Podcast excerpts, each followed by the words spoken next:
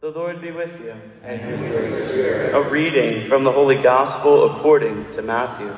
Glory to our Lord. On that day, Jesus went out of the house and sat down by the sea. Such large crowds gathered around him that he got into a boat and sat down, and the whole crowd stood along the shore. And he spoke to them at length in parables, saying, A sower went out to sow. And as he sowed, some seed fell on the path, and birds came and ate it up. Some fell on rocky ground where it had little soil. It sprang up at once because the soil was not deep. And when the sun rose, it was scorched and it withered for lack of roots. Some seed fell among thorns, and the thorns grew up and choked it. But some seed fell on rich soil and produced fruit, a hundred or sixty or thirty fold. Whoever has ears ought to hear. The disciples approached him and said, Why do you speak to them in parables? He said to them in reply, Because knowledge of the mysteries of the kingdom of heaven has been granted to you, but to them it has not been granted. To anyone who has, more will be given, and he will grow rich. From anyone who has not, even what he has will be taken away. This is why I speak to them in parables, because they look but do not see, and hear but do not listen or understand. Isaiah's prophecy is fulfilled in them which says, You shall indeed hear but not understand you shall indeed look, but never see. Gross is the heart of this people. They will hardly hear with their ears. They have closed their eyes, lest they see with their eyes, and hear with their ears, and understand with their hearts, and be converted, and I heal them. But blessed are your eyes, because they see, and your ears, because they hear. Amen, I say to you, many prophets and righteous people longed to see what you see, but did not see it, and to hear what you hear, but did not hear it. Hear then the parable of the sower. The seed sown on the path is the one who hears the word of the kingdom without understanding it, and the evil one comes and steals away what was sown in his heart. The seed sown on rocky ground is the one who hears the word and receives it at once with joy, but he has no root and lasts only for a time. When some tribulation or persecution comes because of the word, he immediately falls away. The seed sown among thorns is the one who hears the word, but then worldly anxiety and the lure of riches choke the word, and it bears no fruit. But the seed sown on rich soil is the one who hears the word and understands it, who indeed bears fruit and yields a hundred or sixty or thirty fold. The Gospel of the Lord.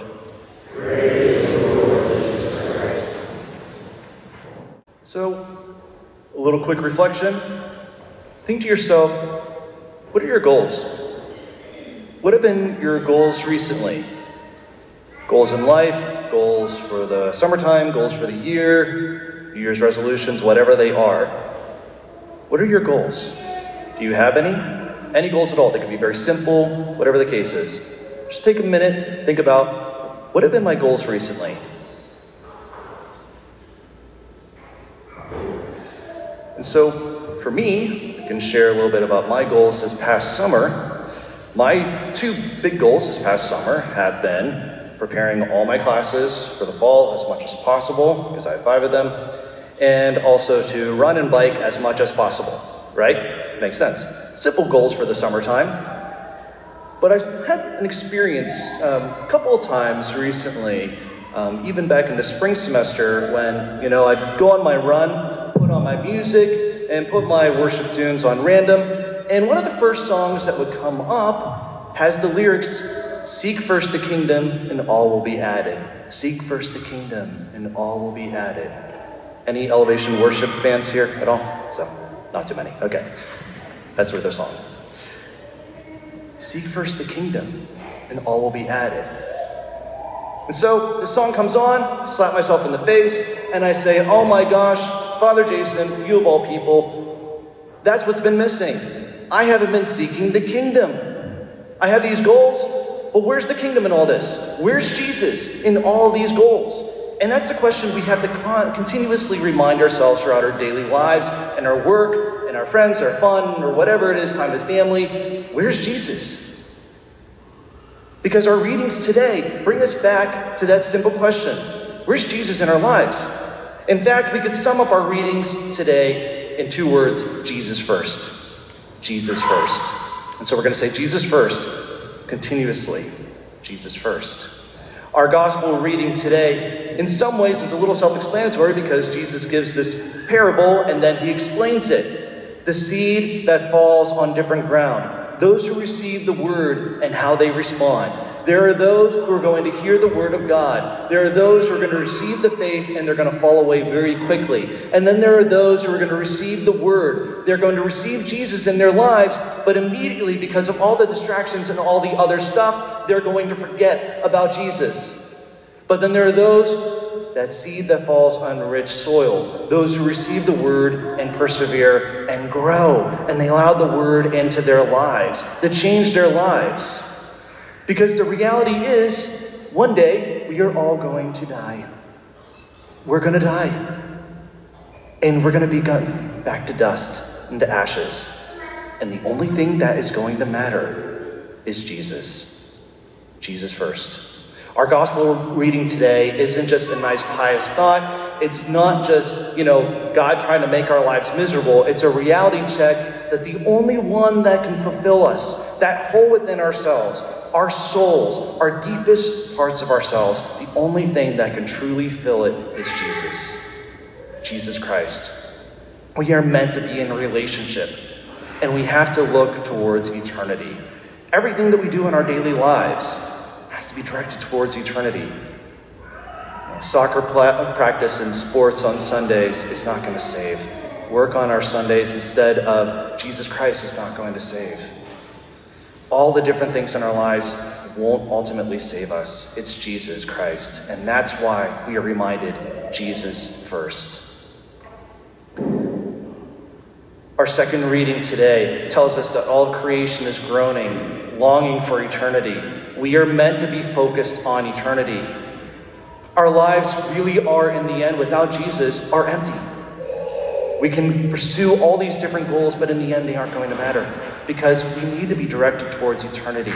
And that's not to say, you know, work and family and all these different goals are bad. No, absolutely not. Keep them going. But they have to be directed towards eternity. And Jesus has to be first. Jesus first. So, how do we make Jesus first?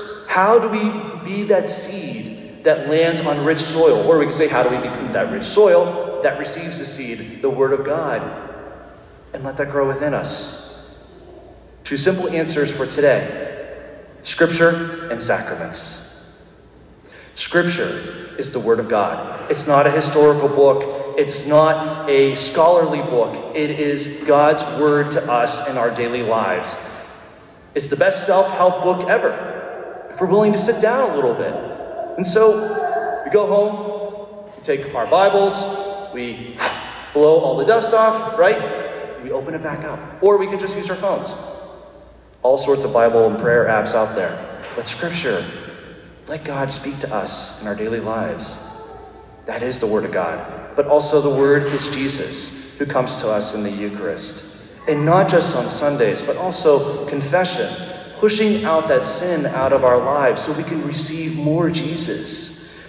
Receiving Jesus in the Holy Eucharist, but also even coming here to this chapel and just spending a few minutes in His presence, letting Him fill our hearts. This chapel is open many, many hours of the day, every day. You can just come in or just go into a quiet place in one of our rooms, recognizing that Jesus is within us, just spending time in His presence and His love. We are told in our gospel today this strange teaching from Jesus about how he speaks to in parables to the people so they wouldn't understand, but the disciples do understand. And I think the way we can interpret that today is that through the Holy Spirit, as we grow in that rich soil, we come to understand God's word to us. Those who are not on rich soil won't understand his parables, they won't understand Jesus and his word to us. But when we make Jesus first, Jesus first, we start to understand God working in our lives. Our first reading tells us this image that God is like rain who comes upon the earth. He pours himself to us. In the Eucharist, through the Holy Spirit, Jesus is constantly giving himself to us so that we can receive him because he is the only one that will fulfill us. We need him. We need Jesus in our lives. Jesus first. So today, as we go home, as we go throughout our lives throughout the week, let's continue our lives as normal, but let's start to remind ourselves Jesus first. Jesus first. Scripture, sacraments, but Jesus first. Jesus first.